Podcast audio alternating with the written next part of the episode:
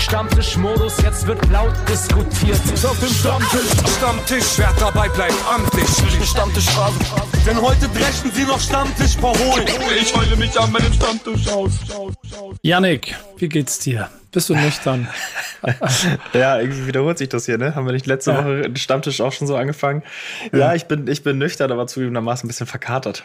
Bist du schon wieder nüchtern? Also ist, ist so von dem Pegel, den du gestern so im späteren Abend hattest, zu heute, ist das statistisch machbar, dass du wieder nüchtern bist? Das ist, das ist statistisch machbar, ja, ja. Da lagen ja ein paar Stunden zwischen, Nicole. Sahst du betrunkener aus, als du warst, mit anderen Worten? Ja, auf jeden Fall. Okay, Mehr Schein als Nein.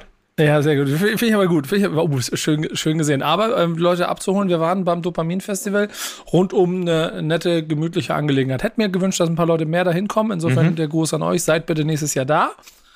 Ähm, aber wir hatten eine gute Zeit, oder? Auf jeden Fall. Ich fand's geil. Das Wetter war nice. Ich finde die Location 45 Hertz Gelände cool. Die Acts waren geil. Wie gesagt, ein paar mehr Leute da. Dann, dann wäre es 10 von 10 gewesen. Ja, schön. Und äh, es gab auch den einen oder anderen DJ, der an einer anderen Stelle gut mal aufgelegt hat. Highlight war am Ende DJ Ron, der die Aftershow-Party äh, noch mit äh, abrasiert hat. Äh, ich, ich, ich mache das so, als ob es alles, als ob ich es erlebt hätte. Ich bin aber früh gegangen. Du mhm. kannst, du kannst selber erzählen, ob es so war. Hat, hat der DJ ne, das Roof on Fire gebracht? Auf jeden Fall. Das, was ich da noch mitbekommen habe, auf jeden Fall. Ich habe mich da eher mit der Bar beschäftigt. Die an der Bar, Bar festgehalten wahrscheinlich. hast, genau. du, hast du denn wenigstens oft genug versucht, sowas wie äh, äh, Songwünsche auf dem Handy so in Displaymäßig so ja, in, ins ja, Gesicht ja, ich stand halten. nur vor Ron und habe ihm da meine, meine Liste hingehalten. Ja. So meine Top 3, was ich denn wollte. Hat er aber alles nicht gespielt irgendwie. Ich muss da noch mal mit ihm reden. Ich, ich habe ich hab da von so ein paar, auch am Abend noch und auch schon an anderer Stelle, von so ein paar neuen Modellen der Songwunschmöglichkeit bei DJs gesprochen. Äh, aber ich habe keinen Bock, das mit dir zu besprechen. Hast du jemanden, mit dem ich so. darüber reden kann? Ja, zufällig haben wir da zwei Leute da, mit denen du das, glaube ich, ganz gut besprechen kannst. Ja. Sehr gut. Ähm, es wird eine DJ-Folge, so viel kann man schon mal sagen. Deswegen haben wir als Teil der Hash Hash Crew DJ Jasmine hier. Herzlich willkommen. Hallo, ich freue mich. Hi. Und das direkt aus von Bali. Also das kann man, muss man nochmal unterstreichen. Das ist auf jeden Fall Einsatz. Von Bali in den Stammtisch. Ähm, und wie ist es vor Ort? Erstmal kurz, wie ist es vor Ort? Also äh, funktioniert die Internetverbindung? Müssen wir uns Sorgen machen, dass du eventuell äh, nicht dabei bist? Und wie geht, ist es um die dortige DJ-Szene bestellt? Ja, also erstmal steht zwischendurch, meine Internetverbindung sei instabil, aber ich bin guter Dinge. Ja, kriegen wir und, hin.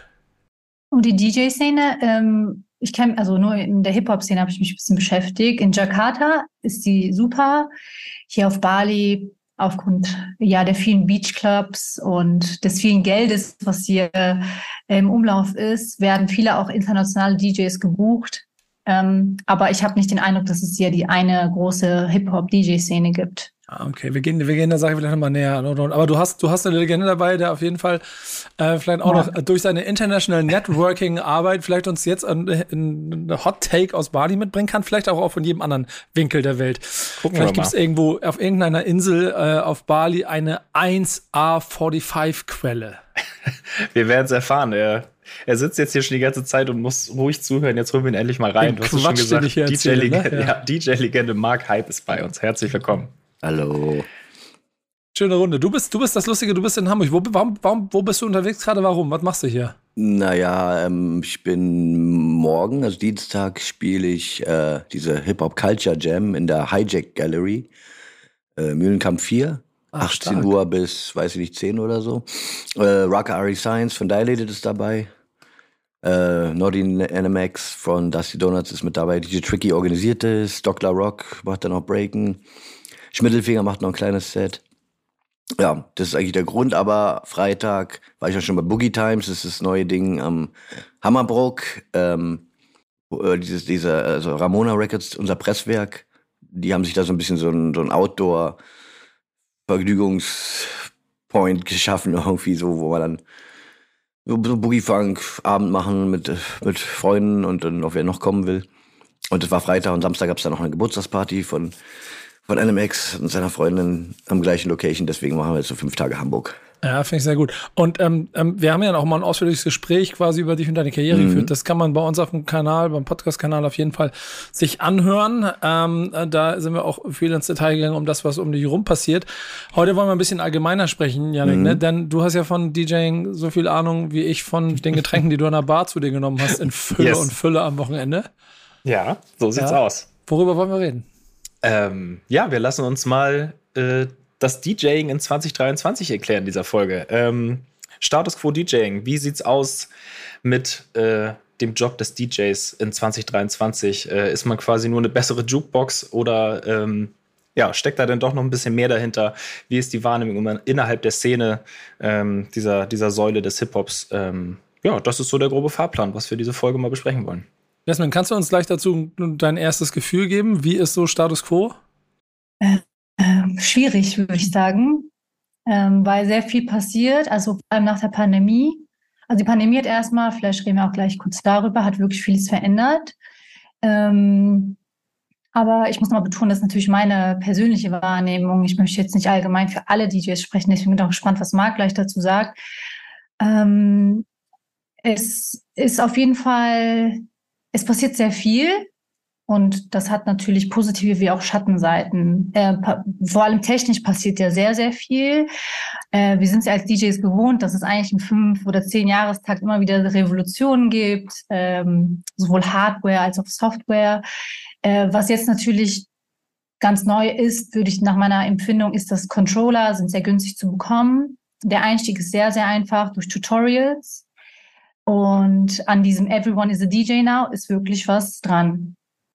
Das ist so das, was mich momentan sehr, sehr beschäftigt und äh, was mich freut auf der einen Seite, dass sehr viele marginalisiertere Gruppen jetzt mitspielen dürfen. Das ist natürlich super und dass wir mehr, dass die Musik, die wir in Clubs hören, viel, viel globaler geworden ist. Das ist meine Wahrnehmung, also in der Hip-Hop-Szene auf jeden Fall. Also man hört nicht mehr, nicht nur US-Rap und äh, Deutsch-Rap, sondern wirklich Hip-Hop-Sets sind sehr also von Brasilien über Nigeria wird ja alles wirklich gespielt und das, das liebe ich. Das, das, das ist genau das, was ich mir immer gewünscht habe. Und auf der anderen Seite geht da ein bisschen die Qualität verloren. Und als letzter Punkt würde ich sagen, ich mache mir natürlich Sorgen, was jetzt KI machen wird. Da ist es im Zweifel vielleicht auch mal nicht so schlecht, wenn man sich auf das, auf das Urhandwerk und auf äh, den physischen Tonträger besinnt, so dass das, wo wir bei dir werden mag. Äh, gib, gib mir mal, gib mir mal dein, dein, dein Gefühl A zu dem, was Jasmin gesagt hat, aber ja, erstmal um mal so einen Rahmen gern, zu stecken, wo ja, du das ja, siehst. Genau. Ich finde es ganz gut, da kann man gut ansetzen. Also verändert hat die Pandemie viel, aber vor allen Dingen hat sie beschleunigt. Sie hat einen Prozess beschleunigt. Und zwar, wenn man sich jetzt vorstellt, man war zum Anfang der Pandemie 16 oder 17, 18 dann hast du erstmal so dein, dein Weggehverhalten. Das ist ja dann komplett anders als alle Generationen davor. Es gab nämlich keins. Die haben dann quasi erst mit 20, mit 18, 20, 22 das erste Mal einen Club von innen gesehen sozusagen. Ja, und wussten stimmt. gar nicht damit was anzufangen. Also ich weiß es ja, weil in meiner Altersklasse gibt es halt viele Menschen, die schon an, äh, in der Altersstufe Kinder haben. Und die waren an der Ping-Pong-Platte. Und die wussten danach nicht, was sie mit weggehen sollen, was es überhaupt soll, da wegzugehen, wohin überhaupt, zu was. Das wussten die, die mussten die erst mal lernen, als es wieder aufging. Also da und dann ist gleichzeitig auch dieser Generationswechsel, den man natürlich so, ist nicht nur Softwarewechsel, ist auch Generationswechsel alle fünf bis zehn Jahre. Das ist ja der Trick, mit dem man nämlich handeln muss, vor allem wenn man das lange macht. Und, und dann, ja, dann waren auf einmal, die Alten waren so mal erstmal direkt weg. Die hatten sogar noch Angst gehabt, rauszugehen, sozusagen. Und die wussten dann auch nicht mehr so richtig, wo sie hin sollen, weil sie irgendwie so fertig waren einfach. Ja, die waren, war so abgeschlossen irgendwie für die dann damit. Und die Neuen, die sind da gerade reingekommen, wussten gar nicht, wie geht das, was, wo, wozu tanze ich hier, wie funktioniert so ein DJ eigentlich, was macht der da, was, was, was soll das? Ich habe doch meine Spotify-Liste, die funktioniert doch. So, weißt, das, dieses äh, Wahrnehmen, dass da jemand einen Abend durchkuratiert, äh, der eine musikalische Reise darbietet, das, das, das, das, wussten, das kannten die ja gar nicht. Also die ganz Jungen zumindest. Und dann hat das jetzt ein bisschen gedauert, jetzt hat sich wieder ein bisschen vermischt, hat sich ein bisschen angeglichen wieder. Ein paar Ältere sind wieder da, Mittelalterige sowieso. Aber also, als es aufging, war das total durcheinander. Da musstest du ganz komische Sachen spielen, um überhaupt irgendwas zu bewegen. Und dann irgendwo in deine Nische wieder reinzukommen. Jetzt kannst du wieder, hat sich wieder alles gelockert, aber der Einstieg war brutal. So ja, also du nix, du nix, hast du Gedanken dazu? Äh, meine Gedanken dazu? Ja. Ähm, ja, also du genickt also hast, ich habe gedacht, da war, da war, da. Es ist mir ganz wichtig, dass wir hier in den Dialog kommen ne, mit euch. Das, das, also mhm. redet ja, dazwischen, wenn ihr was zu sagen habt. Deswegen ist es der Stammtisch und deswegen habe ich ein Getränk in der Hand. Ich möchte möglichst wenig reden.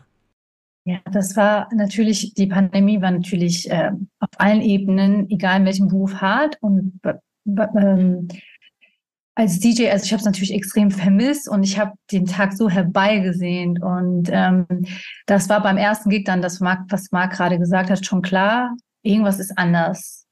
Klar, die ganze Euphorie, dass wir, wir wieder im Club, also dass man laute Musik hört aus guten Boxen, das war natürlich total euphorisierend. Aber dann habe ich gemerkt, Moment mal, mein Sound, also den ich spiele, also natürlich habe ich meinen Sound sicherlich weiterentwickelt in den zwei Jahren, das geht nicht an einem vorbei, aber ich habe gemerkt, okay, wir haben ein ganz anderes Publikum da, wir haben ganz viele 18-Jährige da und die wollen Moshpitten. Also Moshpit, Moshpits haben auf mhm. jeden Fall, ähm, ja. am Anfang fand ich es auch natürlich cool, weil im Hip-Hop Moshpits, gerade als DJ, das ist dann so ein Highlight, wenn du merkst, ey, deine Tra Track-Auswahl führt dazu, dass irgendwie die jungen Leute total ausrasten. Und jetzt ist das fast schon unangenehm geworden, finde ich. Jetzt ist das eher so, ich glaube, ähm, jetzt möchte man das eher nicht, weil man auch vor allem sieht, dass gerade äh, Mädels im Club, das ist die Energie ist irgendwie nicht so nice. Vor allem, dass immer so dieser Drang äh, besteht, habe ich das Gefühl, dass ein Moshpit stattfinden muss, dass eine Party nur gut ist, wenn wirklich ekstasisch Leute sich physisch extrem äh, verausgaben. Es geht ja eigentlich darum, wie du gesagt hast, dass man Musik kuratiert und vielleicht auch mal leise die Musik genießt und dass man in den Club kommt, an den Warm-up genießt, dass man auch sich fragt, was spielt der DJ und nicht äh, die Erwartungshaltung hat, äh, dass man die Rap Caviar oder Modus Mio spielt. Und ich habe das Gefühl, die Erwartungshaltung vom Publikum, vom jüngeren Publikum ist extrem hoch.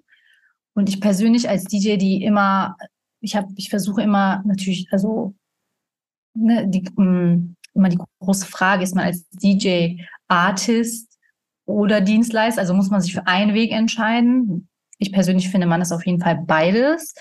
Das heißt, deswegen war das in meinem Sound mir immer wichtig, dass ich sowohl, dass ich weiß, was die Leute mögen, was sie gerade hören wollen, aber auch natürlich die Kultur, also das, was DJs halt gemacht haben, die Kultur weiterbringen, indem man neue Sounds rausbringt. Also mir war es dann wichtig, damals zum Beispiel Afrobeats zu spielen oder Beilefang zu spielen. Ähm, einfach, dass, damit man so sein, seinen Teil dazu beiträgt, dass die Kultur weiter wächst.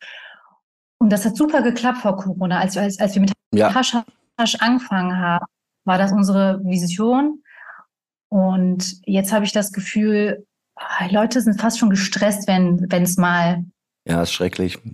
Das ist aber genau so ist es aber eigentlich auch. Ja. Das ist wirklich dieses Edutainment, äh, das musst du jetzt einer neuen Generation quasi beibringen oder den Alten auch wieder vermitteln, dass es mal davor so war. Die haben es auch vergessen tatsächlich. Das ist ein bisschen verrückt. Kommt ein bisschen auf die Nische drauf an und aufs Alter tatsächlich auch. Gibt ja auch verschiedene Altersklassen in Events. Ja, also ich spiele jetzt eigentlich normalerweise nicht vor 18-Jährigen. Das war so teilweise passiert direkt nach der Pandemie. Jetzt bin ich wieder bei den Alten gelandet. so. Und äh, da hast du natürlich aber andersrum das Problem, dass die dann auch schon wieder so so, die wollen dann auch nur das, was sie kennen teilweise. Also nur eh so ein Hip-Hop-Problem kennt man ja, aber aber dann da kannst du auch schwer, nicht schwer, du musst sie dazu zwingen sozusagen du kannst es dir einfach machen und spielst halt einfach deine, deine 20 90 Sits so und dann funktioniert deine zwei Stunden und dann bist du fertig. Und, aber du kannst natürlich auch einfach schöne Sachen machen. Und dann musst du nur, dann muss halt gut sein. Wo bei dem Thema noch mal kurz hier, der, die Einstiegshürde ist jetzt noch tiefer. Controller gibt's wirklich brauchbare schon, wirklich Club brauchbar für 250 Euro teilweise. Und dann hat jeder ja noch seine riesige MP3-Sammlung, muss eigentlich nur Recordbox zum Sortieren lernen oder, oder Serato und dann, dann ist es eigentlich, äh, dann geht es, wenn du dann am besten noch mit Sync-Button arbeitest, dann ist es eh egal so. Und dann kannst du auch deiner Mutter einer Stunde beibringen. Äh, erstmal eine technische. Wo wir bei ähm, uns wären, Janek. Ich wollte gerade sagen, Nico, die Hoffnung, die Hoffnung ist nicht aufgegeben. Wir können es noch schaffen. Aber, aber wie, wie, wie wehrt man sich denn, ohne zu nostalgisch zu sein, genau hm. davor? Nische. Ähm, ja, genau. Du hast nämlich Nische schon ganz schön gesagt, Mike. Und du hast jetzt ja ein bisschen, das ist auf jeden Fall da noch mit drei Tagen, du hast ja, du hast ja einen Geburtstag gefeiert, einen Runden vor, vor Am ersten vierten, ja. ein paar Wochen. ähm, Am ersten vierten, ja. Ja, genau. Was war es nochmal für einer? 30 bist geworden, ne, oder? Das war Hip Hop 50. Das war meine Ode an Hip Hop 50. Ich Ja, hab's ja, genau. ein halbes Jahr vorgefeiert. Ja, genau. Der, der, der Typ ist älter als Hip-Hop selber. Ähm, und das hast du ja natürlich geschafft, dir eine, eine Nische aufzubauen und, und da etwas Mhm. zu bauen. Äh, äh, Jasmine, jetzt bist du ja selber, ohne dir nahe treten zu wollen, ja nicht seit, keine Ahnung, 30 Jahren aktiv als, als DJ. Ähm, ist dir auch bewusst, dass die Nische die einzige Lösung ist, um sich davor zu wehren, was da auf dich zukommt? Oder, Aber oder kämpfst du dagegen an? Aber das hatten wir ja auch schon im letzten Podcast. Äh, Ich habe ja immer quasi mich über Nischen definiert. Also im Hip-Hop Nischen Ja. zu finden, die kein anderer besetzt hatte zu dem jeweiligen Zeitpunkt. Und die zu mir natürlich auch gepasst haben, also sprich, die mich ja wieder gespielt haben. Ob es ein Turntablism war, ob es mit Jim Dunlop am Piano äh, äh, das, DJ-Setup war oder jetzt halt die 45-Szene, die wir mit aufgebaut haben. Also im Hip-Hop sozusagen nochmal Nischen schaffen, damit du einfach auch äh, dich nicht ständig mit, mit, ja, mit, mit, wie soll ich sagen, mit, mit den anderen direkt daneben stellen musst. Du hast äh, Unique Point of Sale, nennt sich das im Marketing. Richtig, genau. Aber Jasmine, Jasmine, Frage auch an dich oder nochmal noch mal an dich rübergespielt. So, äh, ist, ist dir das auch bewusst? Die Nische ist es?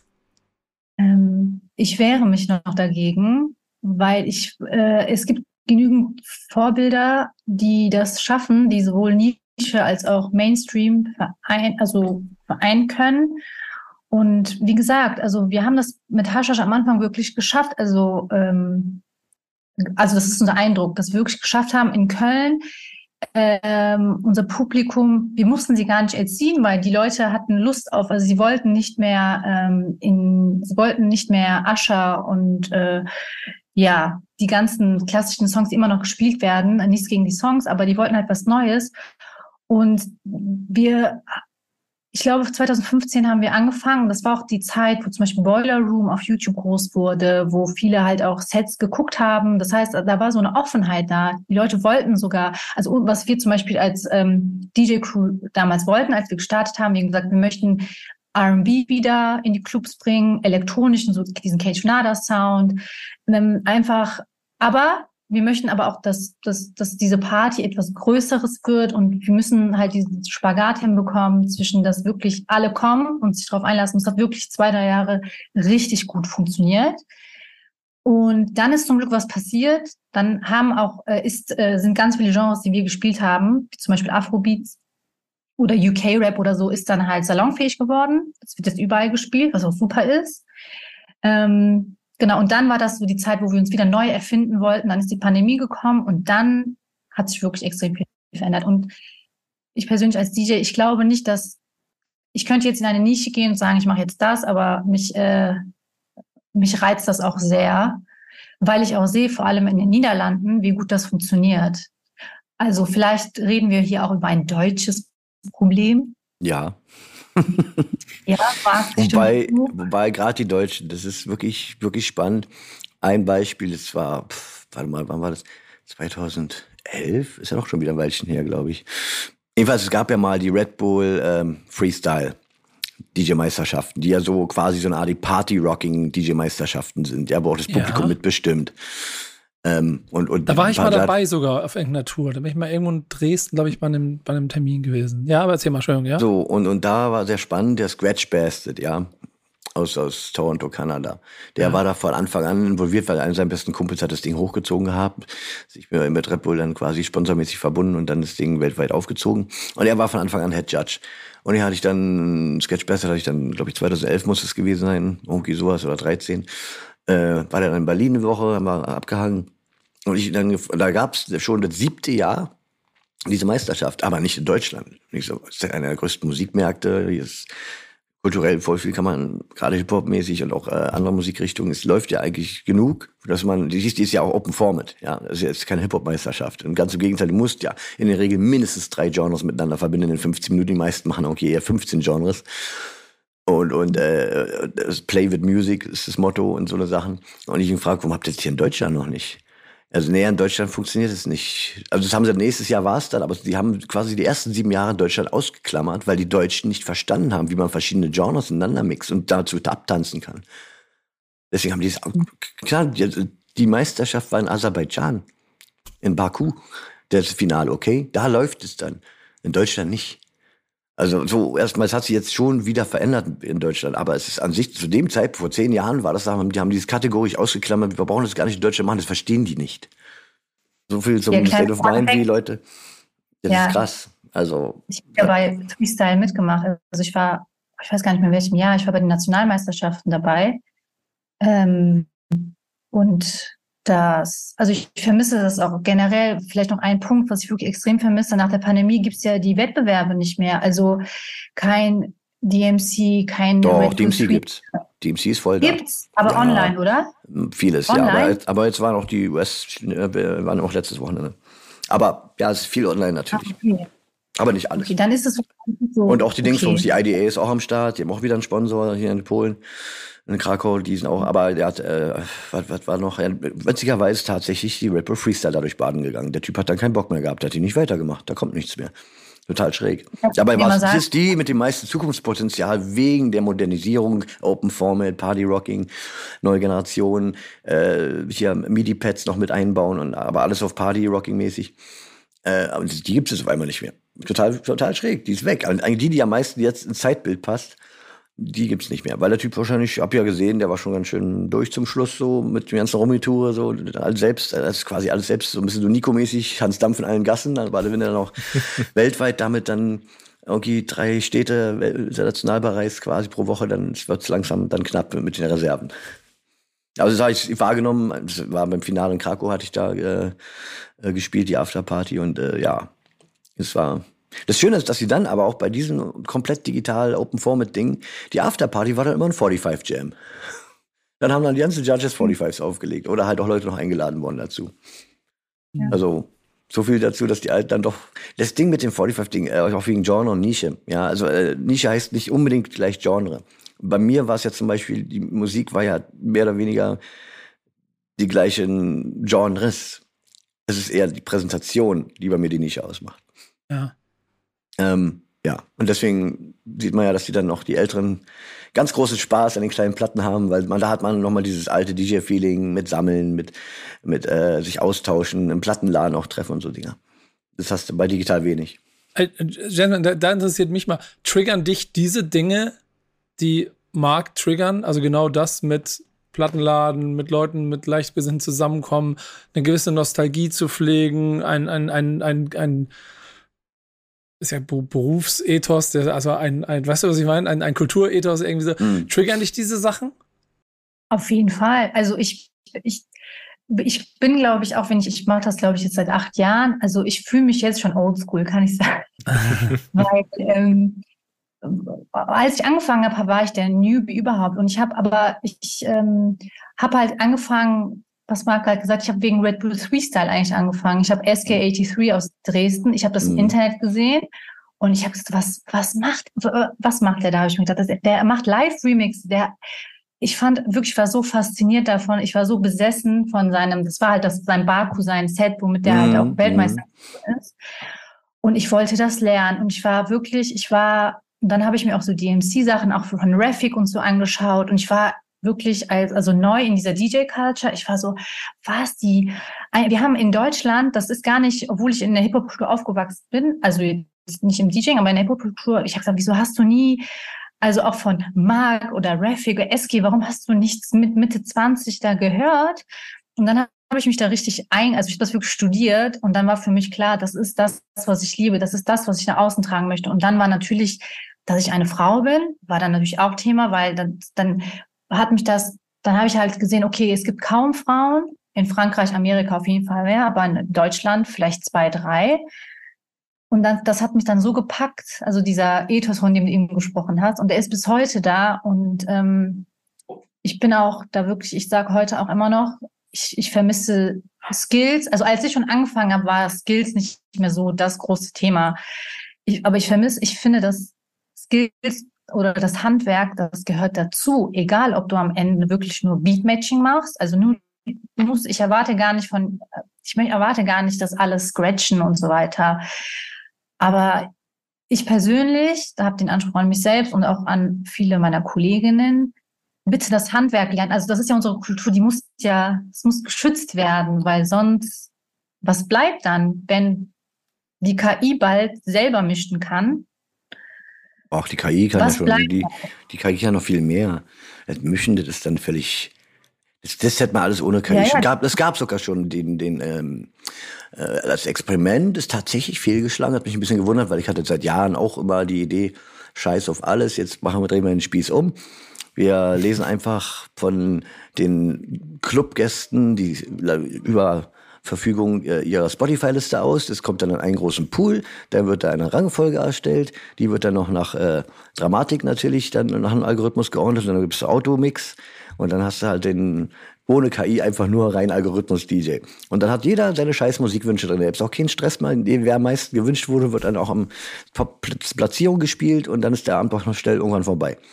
Haben die tatsächlich gemacht in Kanada. Haben die einen Club, haben die so bestückt. Die haben gleichzeitig auch noch eine elektronische Bar, wo die Getränke automatisch gemixt wurden. Das war ein vollautomatisiertes Ding quasi hingestellt. Äh, ja, ging drei Monate, dann hat es keinen mehr interessiert.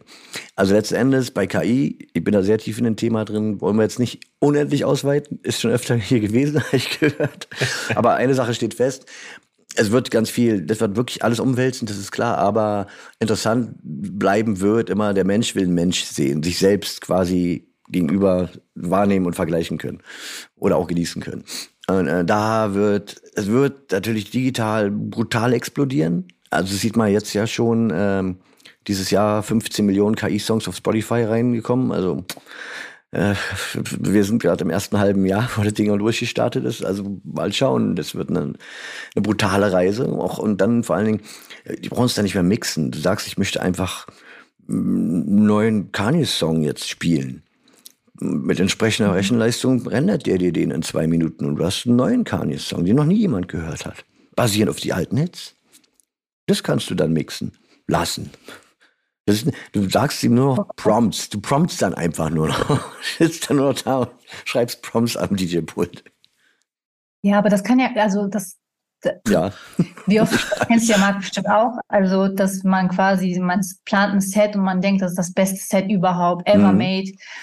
Dann ähm, merkst du, okay, das Publikum, das passt nicht, das Publikum gerade, was ich habe, passt nicht und dann mhm. muss ich halt ähm, improvisieren und das ist ja auch das Schöne an unserem Beruf ähm, aber vielleicht noch eine Sache zu KI, was jetzt ähm, in der, dieser ganzen Drake-Album oder keine Ahnung, das habe ich letztens gelesen, dass ein Beatles-Album quasi, also die Tonalität ist die gleiche, aber es wird ja. von Drake gesungen sozusagen. Genau. Ja, ja. Sowas, aber sowas finde ich halt total spannend, weil das passt ja eigentlich zur, zur Remix-Kultur, die wir haben sozusagen. Also ich finde das spannend. Ich finde das per se jetzt nicht ab. Naja, aber, aber das Oder ist spannend. Äh, wie gesagt, spannend, ja. Äh, Frag mal Drakes Management, wie die mit den tausend neuen Drake-Songs auf Spotify umgehen, wenn die, wenn dann irgendwie in den Playlisten landen und keiner mehr weiß, wer der echte ist, weil die Qualität so hoch ist. Und dann, dann verdienen irgendwelche Kids, die das da die Prompts geschrieben haben, dann auf einmal Millionen mit Drake seinem Stimme und Image sozusagen. Das, das wird krass. Gleichzeitig werden aber auch die Anwälte mit als erstes abgeschafft. Die sind ganz oben auf der Liste nach den Journalisten. Ja, das ist richtig krass. Sind, rein, sind rein rechtlich eigentlich Stimmen geschützt? Das ist das Problem. Das Problem, was jetzt gelöst werden muss, weltweit, ist, dass die Maschine hat kein Persönlichkeitsrecht. Deswegen können die alle gerade frei, denn klar, irgendeiner lädt hoch, der ist dann verantwortlich. Aber wenn du es einfach so ins Netz anonym reinballerst, dann ist eh egal das, dieses Persönlichkeitsrecht Maschinen, das wird ausgehebelt werden müssen, damit halt die Maschine Verantwortung übernimmt oder der die Maschine zumindest loslässt. Äh, ja, das ist gerade das große Ding, was weltweit wirklich auf Megadruck gearbeitet wird. Und die sind trotzdem alle zu langsam eigentlich. Was da jetzt kommt, äh, ich kann schon empfehlen, macht alle möglichen Accounts, äh, zwei Wege der Authentifizierung.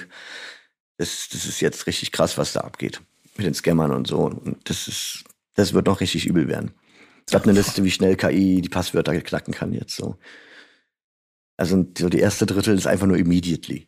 Da ich, ist ich, nicht mehr. Ich, ich, ich, muss mal überlegen, wie ich, wie ich uns jetzt vom Passwörterknacken wieder zurück zur DJ-Szene kriege. ähm, aber die, die, die, das Szenario, das du da ja ähm, allgemein beschreibst und äh, Drake wird am Ende deswegen nicht am Hungertuch nagen. Jetzt nicht mehr, ähm, der hat genug. Aber wollte ich ja sagen, aber ihn ja trotzdem irgendwie tangieren. Da hm. sind aber genauso viele Dinge drin, die jeden, jede DJ auf der Welt tangiert, die halt nicht auf dem Level unterwegs ist, sondern auch äh, vielleicht im, im, im, kleineren, mittleren Segment sich positioniert. Mhm. Wie, wie seht ihr denn da den Stellen, fangen wir mal mit dem Stellenwert an. Äh, seht, seht ihr den äh, in auch in beiden ganz subjektiven äh, Situationen, in denen ihr seid, ausreichend gewürdigt? Erstmal ihr ganz persönlich. Naja, subjektiv ist natürlich, äh, ich werde ja extra dafür gebucht, für das, ja. was ich tue. Äh, durch dieses, durch die Nische letzten Endes 45s. Ich werde auch für andere Sachen außerhalb von 45 natürlich Corporate Events und so gebucht, aber jetzt also rein künstlerisch gesehen, ja, das Haupt, Hauptkontext ist ja, da ist ja klar, ist, ist, dass es da vorhanden ist. Äh, die Frage ist eher, ob, ob andere von außerhalb das auch dann noch so wahrnehmen oder kommen so wir, da kommen wir gleich zu. Da kommen ja. wir gleich zu. Erstmal okay. der rein subjektive eigene Bericht. Jasmine, wie ist das bei dir? Hast du das Gefühl, dass du gewürdigt wirst für das, ausreichend gewürdigt wirst für das, was du da dir aufgebaut hast und für was du stehst? Ja, den Eindruck habe ich schon. Also ich glaube schon, dass viele verstehen, dass also mein Approach an, ans DJing, dass, dass, dass ich noch irgendwie noch eine Hand noch, äh, also ich versuche halt mit einer Hand in der Vergangenheit, mit einer Hand in der Zukunft zu sein, dass ich da so einen Spagat herstellen will. Doch ich habe schon das Gefühl, äh, dass es appreciated wird und ähm, ich glaube aber generell vielleicht die Würdigung der DJs nimmt ähm, meiner Beobachtung nach auf jeden Fall eher ab, weil jeder da wirklich jetzt, das ist ja ganz einfach, du hast einen Controller, sperrst dich drei Monate ein, dann schreibst du bei Instagram äh, DJ und hast paar Bookings, hast dann paar Videos und schon entsteht der Eindruck, ah, das ist ein DJ. Und ähm, dadurch die Memory eines jeden DJs, das sollte geschätzt werden. Versteht ihr, was ich damit meine? Das Musikwissen, das ähm, zum Beispiel, also ich sage mal ganz viele, das ist immer Experience auch und zum Beispiel viele äh, Female, äh, angehende Female DJs schreiben mir, das finde ich immer total sweet und äh, dann fragen sie, ich glaube, möchten erstmal wissen, dass ich sage, ja, der Controller oder so und das erste, was ich immer sage, ist, studiert studier bitte Musik. Also hab ein Wissen, so dass, in, dass man dir anmerkt, du kannst zu jeder Zeit in jede Richtung gehen. Und das ist das, was gerade ja ein bisschen verloren, verloren geht. Ähm, ja. Aber ich will das gar nicht negativ ankreiden. Das ist einfach die Zeit. Das ist, wir kommen aus einer mhm. Zeit, wir mussten für die Musik, die wir haben wollten, wir mussten danach diggen, die suchen. Ähm, teilweise in andere Städte fliegen oder so, ne, mag vielleicht zu der Zeit, ne, um Platten zu kriegen, die man wollte. Heute ist alles on our fingertips sozusagen. Wo will man da anfangen? Wo will, will man sich Musikwissen aufbauen? Das ist ja, man ist ja so übersättigt. Das kann man zur Verteidigung sagen. Es ist zweischneidiges, es ist zweischneidiges Schwert. Ähm, auf der einen Seite, was du meinst, halt die Experience letzten Endes das Musikwissen, aber auch das einzusetzen, einen Raum lesen zu können. Das können nämlich die meisten Jüngeren nicht, weil sie es nie gelernt haben. Ähm, und ja, on, on our Fingertip ist schön, Zugangshürde null, ist okay, ganz quasi wirklich jeden noch im ähm, Entwicklungsländern quasi äh, unterstützen und fördern. Das Problem an der Sache ist dann aber, dass die Qualität im Mittelmaß extrem runterrutscht. Also das sehe ich schon seit 10, vielleicht 15 Jahren so. Also seitdem tatsächlich der Zugang auch allein über Serato schon mit Rechner so extrem vereinfacht wurde. Ähm, ist jetzt schon 20 Jahre her, aber so seit 12 kriegst du spätestens mit, äh, dass jetzt, ich nenne es immer, mediocre ist the new standard.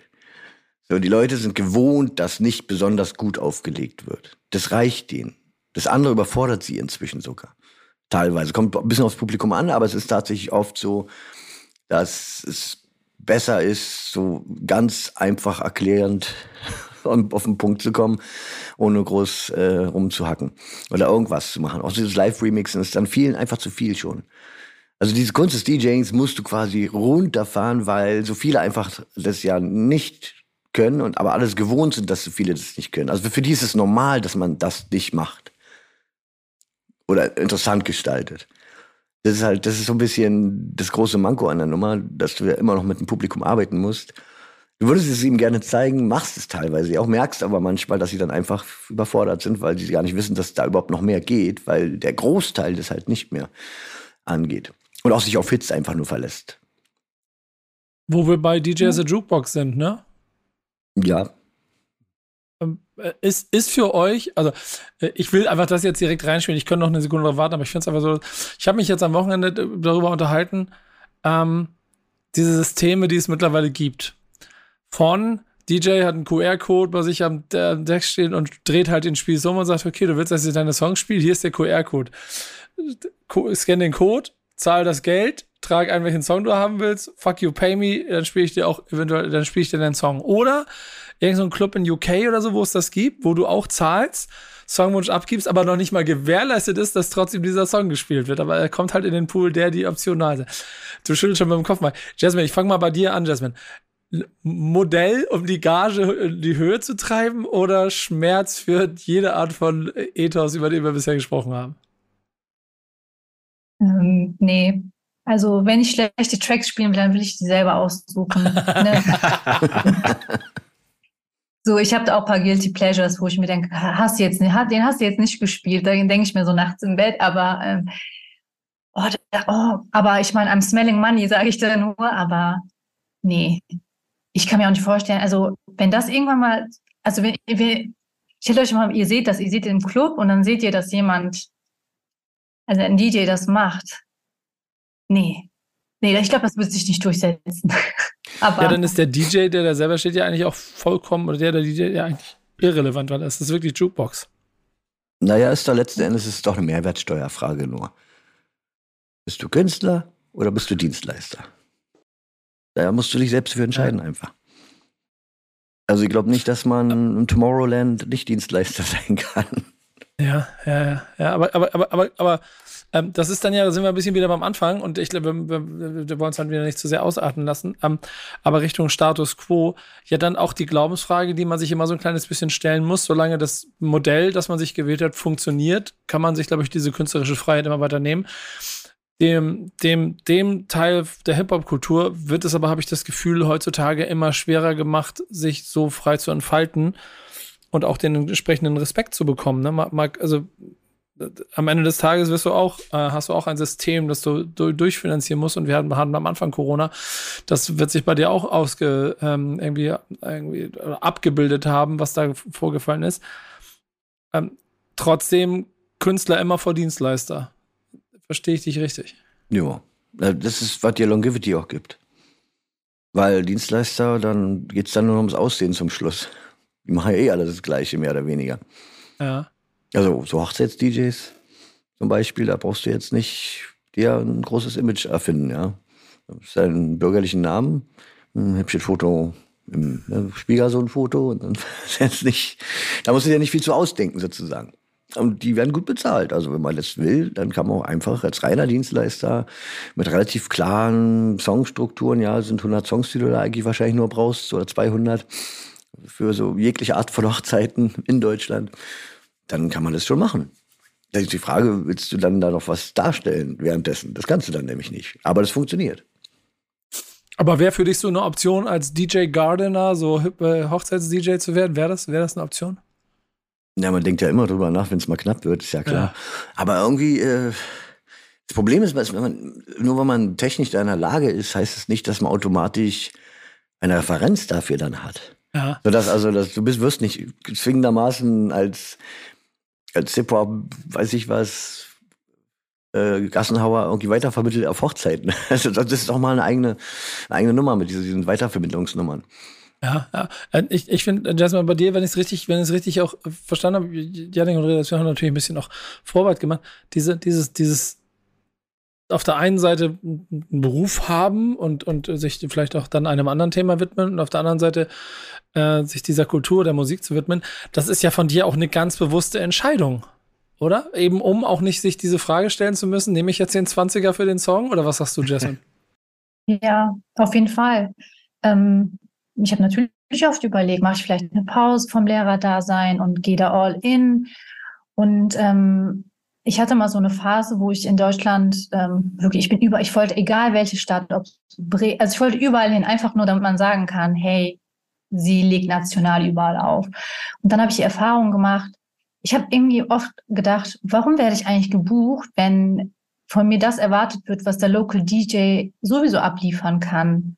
Also es ist irgendwie, also ich bin, ich wurde angefragt wegen meines Sounds und dann bin ich da hingekommen und das war eine total kommerzielle Party und ich musste halt die Hits da abliefern, weil du willst ja auch nicht dann da leer spielen. Das ist ja und ähm, genau so, dass ich für mich dann irgendwann die Entscheidung getroffen habe, eigentlich während Corona, als ich viel Zeit hatte, darüber nachzudenken, nee, mach wirklich nur, mach das, was dich glücklich macht. Ähm, aber der Raum wird halt auch immer kleiner. Also die Nische zu finden ist auch immer schwieriger.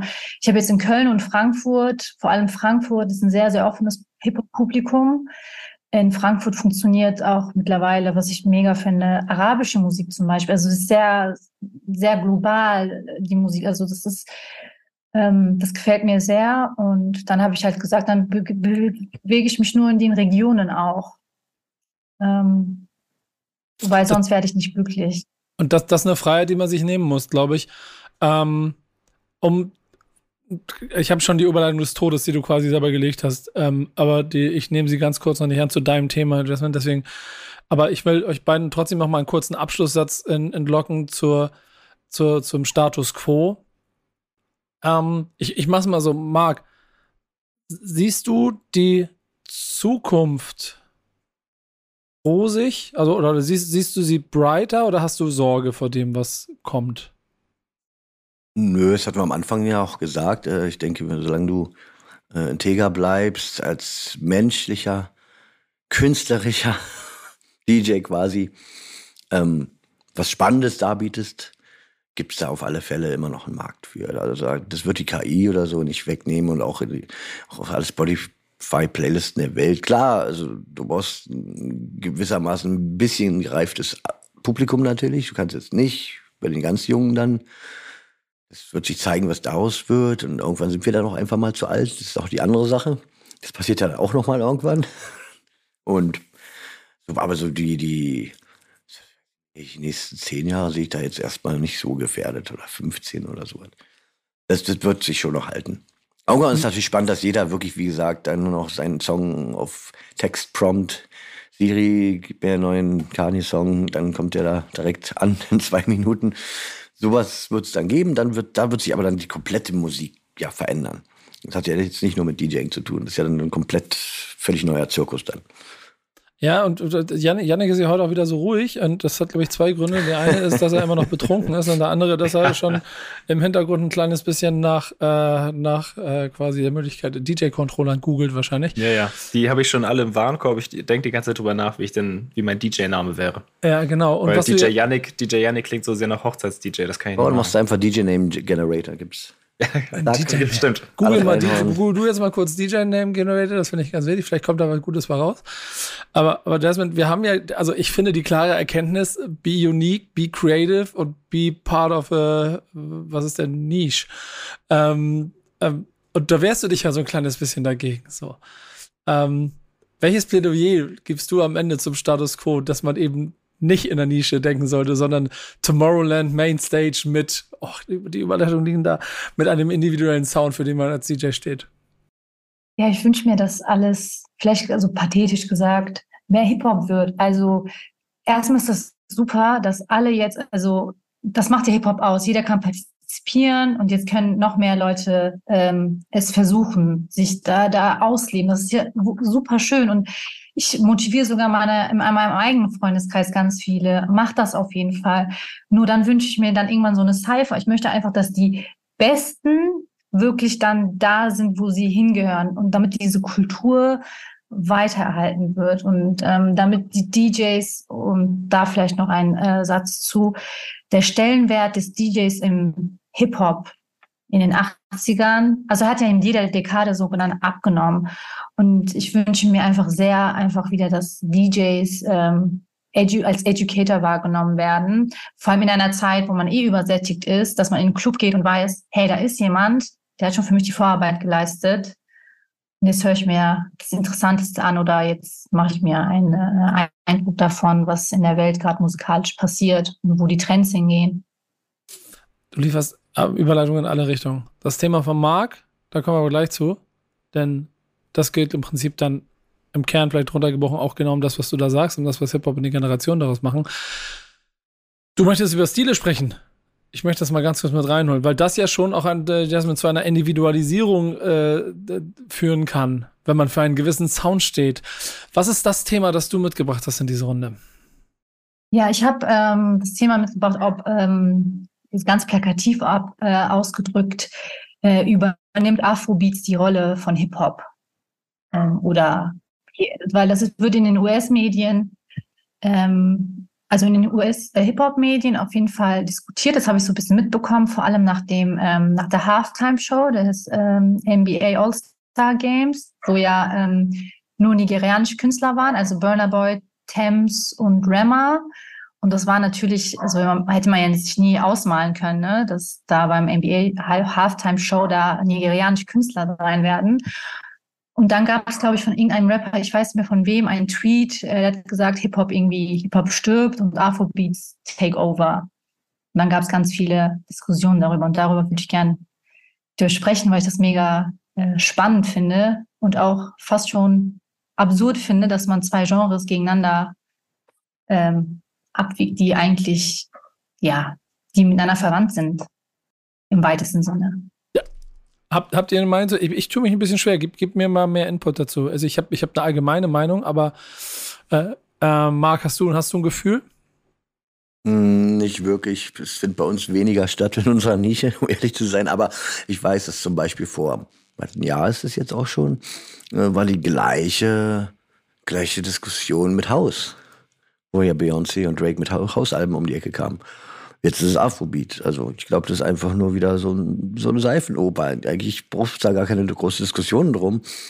Äh, es gibt einfach äh, Partys, die dann mehr Gewichtung in die eine oder andere Richtung haben. Oder auch, auch beides vermischen, aber das wird dann mehr über Afrobeat beworben. Und ich weiß nicht, ob da eine Verdrängung wirklich stattfindet, um ehrlich zu sein. Aber gut, du hast da anscheinend mehr gelesen als ich drüber, gerade aktuell.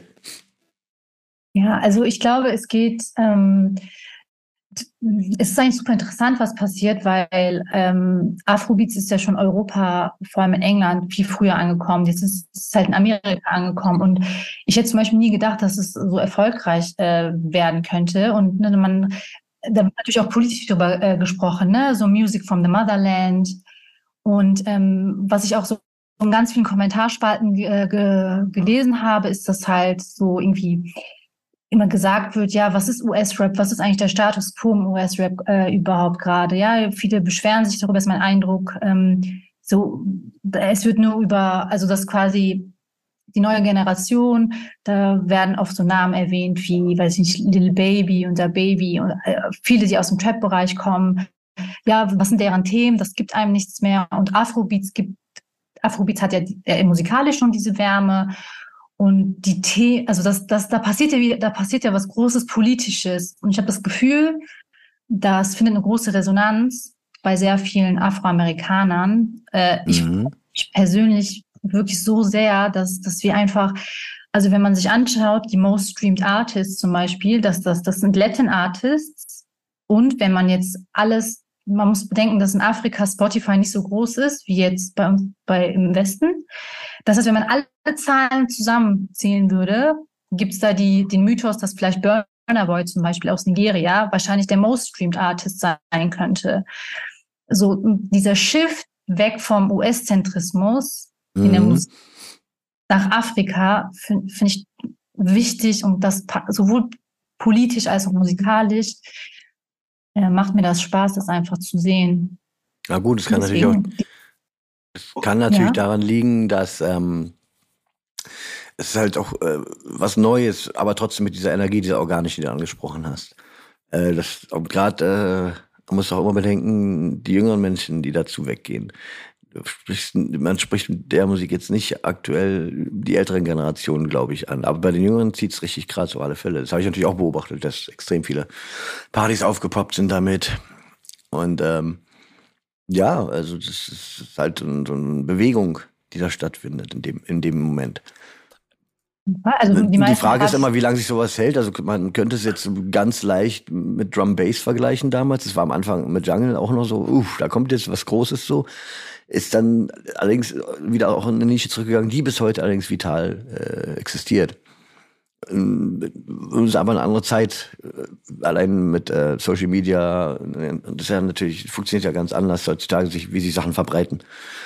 Damals warst du dann schon noch so der, der Underground Knowledge Dude, der da irgendwie hin ist, zu den neuen heißen Sachen und jetzt ist das, verbreitet sich halt brutal schnell. Das ist ja auch das Problem an dieser Schnelllebigkeit in der heutigen Zeit, dass sich Sachen kaum noch Zeit haben, sich zu wachsen, zu entfalten die werden direkt rausgeblasen und alles ist gleich überall groß und hat sich noch gar nicht manifestiert. Die Leute wissen noch gar nicht wahrscheinlich so richtig, äh, was es eigentlich ist, oder, oder aber haben es angenommen.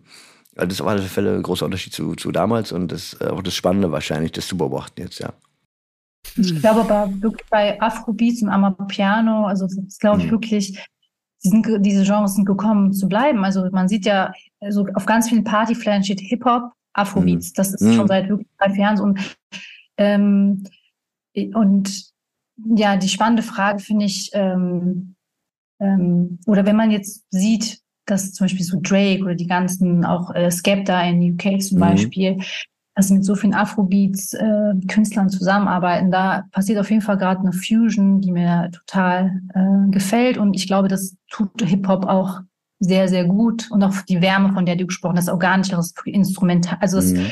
auch die Taktung ist anders. Das bringt auf jeden Fall einen neuen äh, Vibe rein. Und ähm, ja, was natürlich, glaube ich, noch neuer, also gerade da muss ich mich, lese ich mich noch ein, also Amapiano, ich, was da wohl auf TikTok passiert ist, also das TikTok, dieses Genre, also dass eine chinesische App sozusagen südafrikanische Musik so groß gemacht hat, ist ja auch mhm. interessant. Also ähm, ja, ich finde, das kann Hip-Hop nur gut tun, weil ich persönlich finde einfach, dass es gerade in der US-Rap extrem stagniert ist.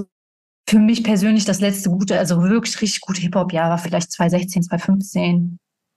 Das sind Hot ja. Takes hier. Deswegen finde ich. Äh, ja, ja, das. Äh Kendrick nehmen wir natürlich, Kendrick, J. Cole nehmen wir natürlich immer raus, ähm, aber ja, ich finde ganz interessant, dieses, dieses, dieses, alles, was da drin steckt, ist ein gewisser Trend, ist ein gewisser eine Jagd nach etwas Neuem, nach etwas Frischem, nach etwas Inspirierendem. Das, das sehe ich und fühle ich. Ähm, das habe ich aber auch schon so oft innerhalb dieser Hip-Hop-Kultur für mich immer wahrgenommen. Und genau wie mich also rein die Musik davon immer in Wellenbewegungen abgeholt hat. Manchmal war ich, mhm. hatte ich richtig, richtig Hype auf Deutschrap und dann war ich richtig genervt von Deutschrap jahrelang nichts aus UK oder gehört oder USA ignoriert und so weiter. Das habe ich ständig gehabt.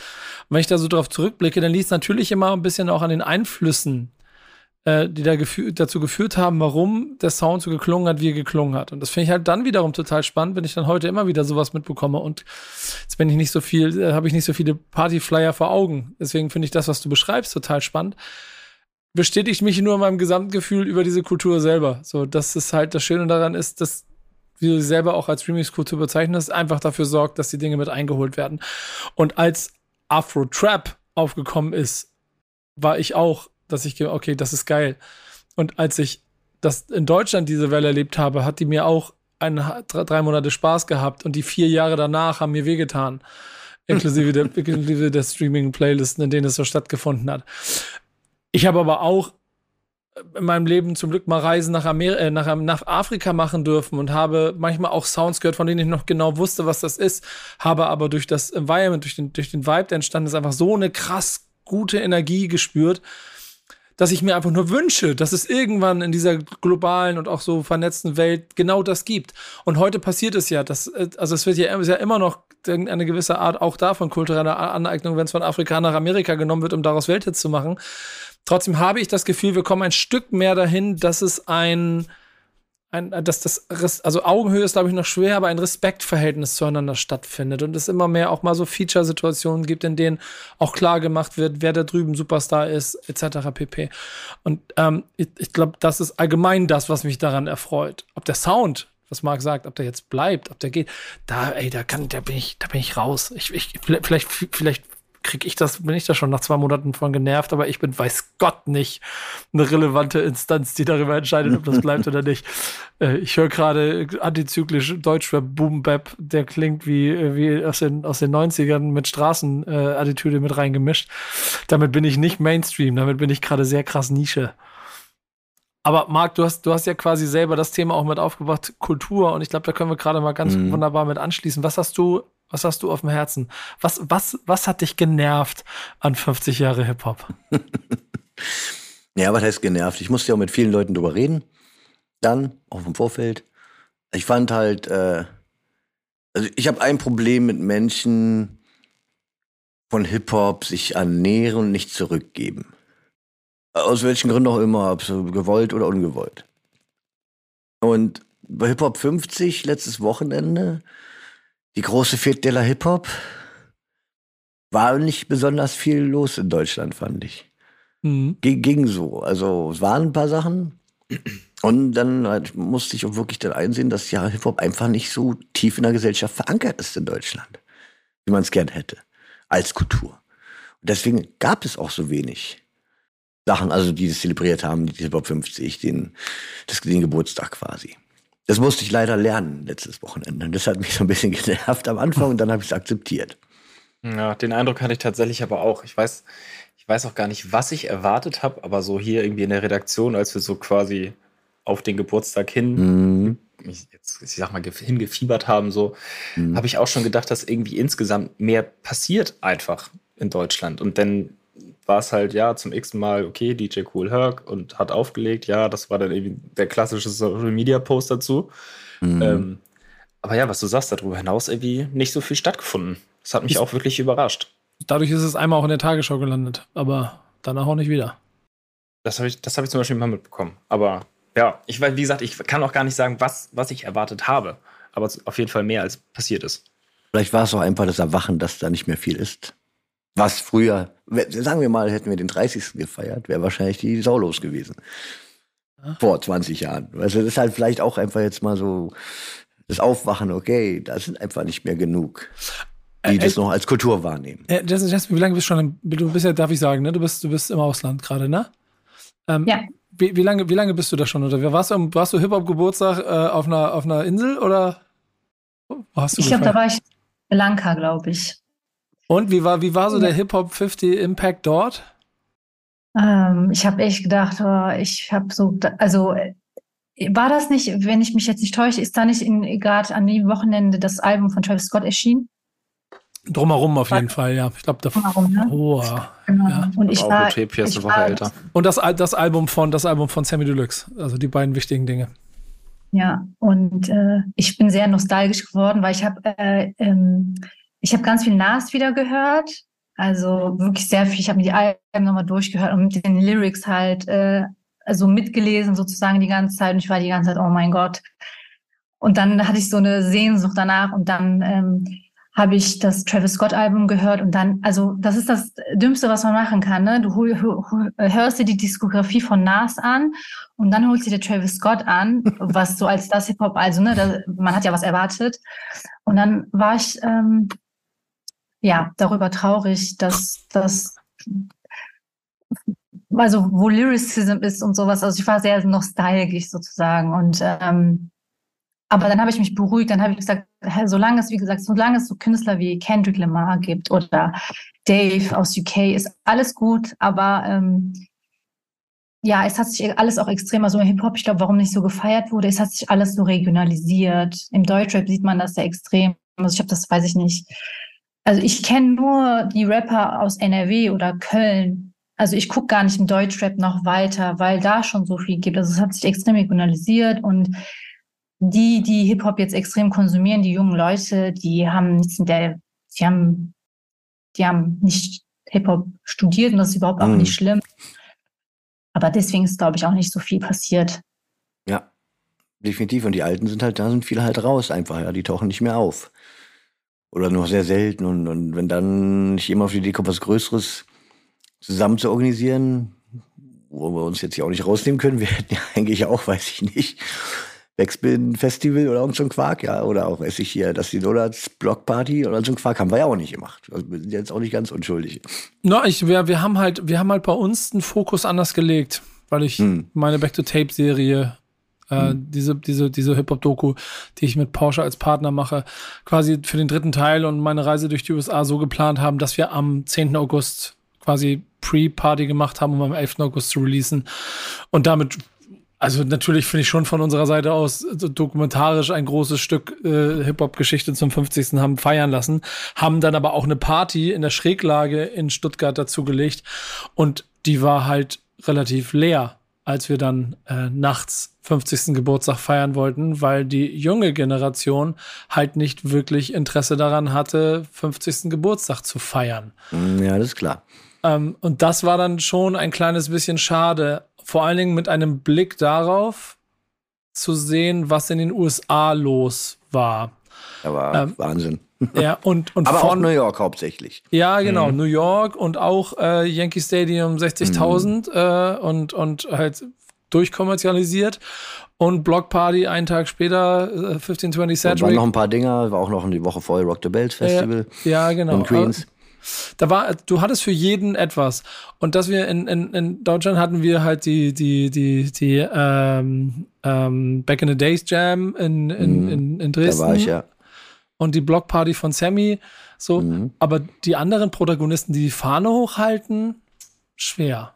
Und was wiederum dann ja auch noch mehr zu dem Thema, was wir heute hatten, auch zeigt, dass es um den, also, also Jasmine, du, du, du, du, proklamierst es ja selber. Habt Respekt vor der Kultur, habt Respekt vor dem, vor dem Handwerk, in Anführungsstrichen. Das wird nicht einfacher, das, da Leute für zu bekommen, glaube ich. Aber denkt ihr, dass ich frage mich, wenn es jemand organisiert hätte, zum Beispiel, also die, ich glaube, in äh, Amerika waren die so NAS und so weiter, also die ganz Großen waren in mhm. Arenen unterwegs. Ne? Ja, ja. Denkt ihr, wenn das jemand hier organisiert hat, nehmen wir an, wirklich die Größen der Geschichte des Deutschen, also sagen wir wirklich ja, Savage, ja. Rin, nehmen wir an, die ganzen großen Leute ja. durch die Karten hindurch. Denkt ihr, das hätte funktioniert, wenn man die alle in die, keine Ahnung, in, ins Olympiastadion oder keine Ahnung und dass da alle hingegangen wären? Vielleicht hätte es ja funktioniert. Weil ich habe das Gefühl, bei den, ähm, wie hieß es? Es würde auch außerhalb von Hip Hop 50 funktionieren, würde ich sagen.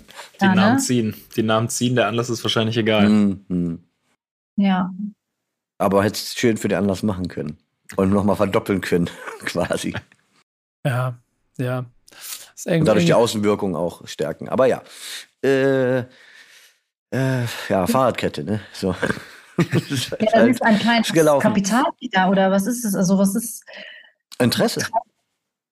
Es ist ja umständlich. Was fließt ja auch so der Geldstrom. Also, man muss ja nicht mehr die Kultur unterstützen, weil das ist ja alles schon geschehen.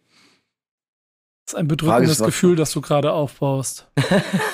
ich meine, ja, aber äh, warum ist es denn auch nicht geschehen? Warum gab es denn keinen, der sich, die, die, Vorplanung war ja genug Zeit. Jeder wusste ja, wann das war. Es war ja nicht zufällig, oh, nächste Woche ist Top 50. Ich meine, was die mir letztes Jahr alle schon erzählt hatten. Joe Conso hatte seinen ersten Corporate-Deal äh, in seinem Leben, äh, er hat eine Reebok-Line kreieren dürfen mit seinen Fotos. Sowas haben die vorher nicht gehabt. Dann merkt man einfach, wie das da viel tiefer integriert ist.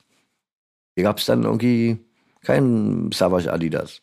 Obwohl, ich glaube, beim Eco Fresh gab es irgendwas, hat er gepostet gehabt. Irgendein Schuh. Ja, ja. Also es ist interessant, dass auf jeden Fall weit mehr Corporate, also Firmen dem Ganzen auch versucht haben, Rechnung zu tragen und, und Dinge gemacht haben, als aus der Kultur halt selber ist, vielleicht in der Fläche und in der Breite möglich war, ja, außer also, halt die ältere Generation, die versucht hat, an Ecken und Kanten die Fahnen hochzuhalten.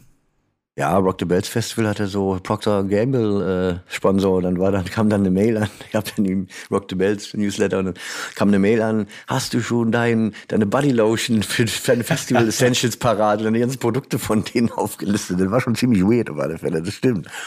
Aber die haben halt dieses scheiß Stadion finanziert für die. Ja, genau. Und dass der da mit den Roots spielen konnte als Headliner nach Run DMC und so Dinger. Also erstmal die El das Alter der Acts und dann dementsprechend werden auch dementsprechend das Publikum ja, schon alt gewesen sein. Aber das voll zu kriegen und wirklich zu zelebrieren, auf höchstem Level sozusagen, jetzt äh, Umsetzungsstandard auch. Mensch, das, Janik, das kann, hat dir halt gefehlt. Kann, kannst, du, kannst du ein positives Gefühl hier noch durchschieben? Oder? Boah. Ähm, ich kann, du bist, ich kann an der du Stelle, bist, gehörst zur jüngeren Generation, du musst nee, uns Hoffnung machen. Ja, ich wollte gerade sagen, ich, äh, an der Stelle kann ich positiv ähm, das Hip-Hop-Archiv äh, nochmal hervorheben, weil die habe ich auf Insta gesehen. Ich weiß nicht, ob ihr die auf Insta verfolgt. Äh, ich finde, die machen eh immer sehr nice und interessanten Content. Und die waren tatsächlich in äh, New York unterwegs zum Hip-Hop-Geburtstag. Äh, und das fand ich irgendwie, fand ich stark zu sehen, dass äh, jemand aus Deutschland offensichtlich äh, darüber fliegt und nee, nee, ich New York am Start ist und so. Ja, wir hatten ähm, auch ein paar ähm, Leute. Es gab genau, also, drüben und äh, hier auf Flip von Texter war auch drüben. So, das, das fand ich schön zu sehen, dass es denn vielleicht nicht so viele wie erhofft waren, aber dass, äh, dass dann doch ein paar Leute wirklich da vor Ort waren. Fand ich schön zu sehen.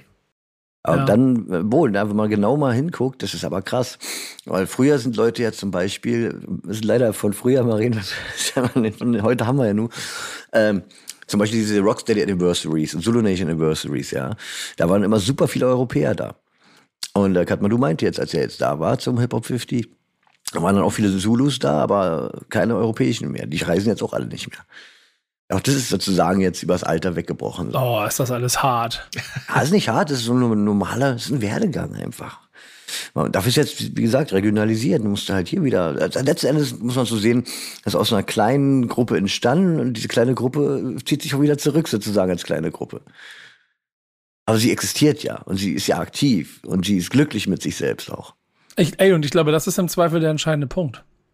Hip-Hop selber ist ja schon das, das groß geworden. So. Und, und, und äh, das, was also der Markt darum quasi ausmacht.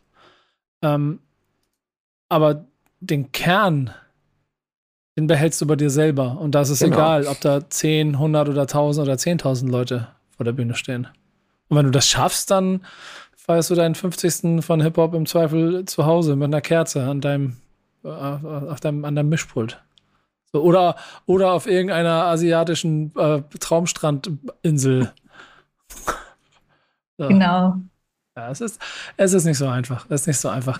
Ähm, aber ähm, ich muss für mich sagen, ich habe mich sehr darüber gefreut, dass wir unser Ding gemacht haben und äh, ich gehe da frei nach ein paar Freunden, die gesagt haben, ja, 50 ist ganz schön, aber lass mal den 51. genauso feiern.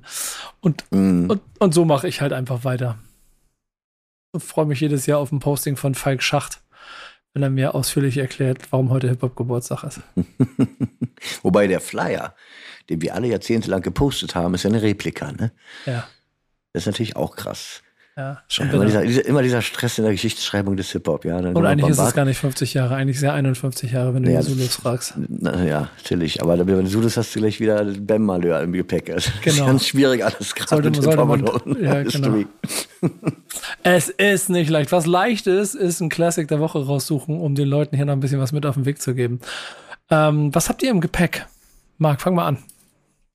Ähm, Album oder Single? Album. Gerne Album. Album. Hard Knocks, School of Hard Knocks. Das ist einer meiner Lieblingsalben, Hip-Hop-Lieblingsalben aller Zeiten von 1992. The Bronx Dudes, irgendwas zwischen Rakim, Gangstar und Ultra Benedicts, glaube ich, auch noch ein bisschen so.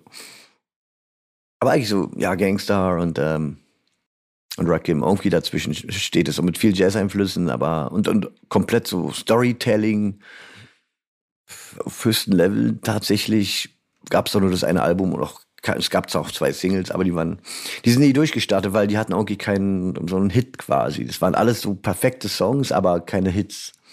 Das, das Album kann man sich halt auch so durchhören, wie so ein, ja, wie ein, wie ein Hörbuch fast schon. Also es hat jetzt nicht so mit äh, Jingles dazwischen alles, aber so als gesamtes zieht alles an einem Strang, ist alles sehr stimmig. Ist so ein kleiner Underground-Juwel letztendlich. Mhm. Mag ich. Kennt, kennt jemand das von euch? Ich nicht, tatsächlich. Ja. Auch nicht. Ja, große, große andere, Wissenslücke, sofort füllen. Andere Generation, andere Generation. Wird sofort nachgeholt. Ja, sehr gut. Jessica, was hast du mit eingepackt? Ähm, ich habe zwei Sachen ganz schnell. Also ähm, was Hip-Hop, also das letzte Hip-Hop, All-Time finde ich immer eh schwierig, aber ich glaube, das letzte Hip-Hop-Album, was mich wirklich bewegt hat und, und, berührt hat, war das von äh, Dave aus UK.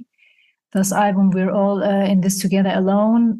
Ähm, ich weiß nicht, das ist ja ähm, super, ich glaube, es ist super related. Das war jetzt für mich als Kind von äh, türkischen Migranten. Also es war sehr relatable, weil er redet sehr viel darüber, wie es ist halt, äh, wie kulturell aufzuwachsen und ähm, ähm, so generationalen Schmerz. Also die ganzen Themen, die er da verarbeitet.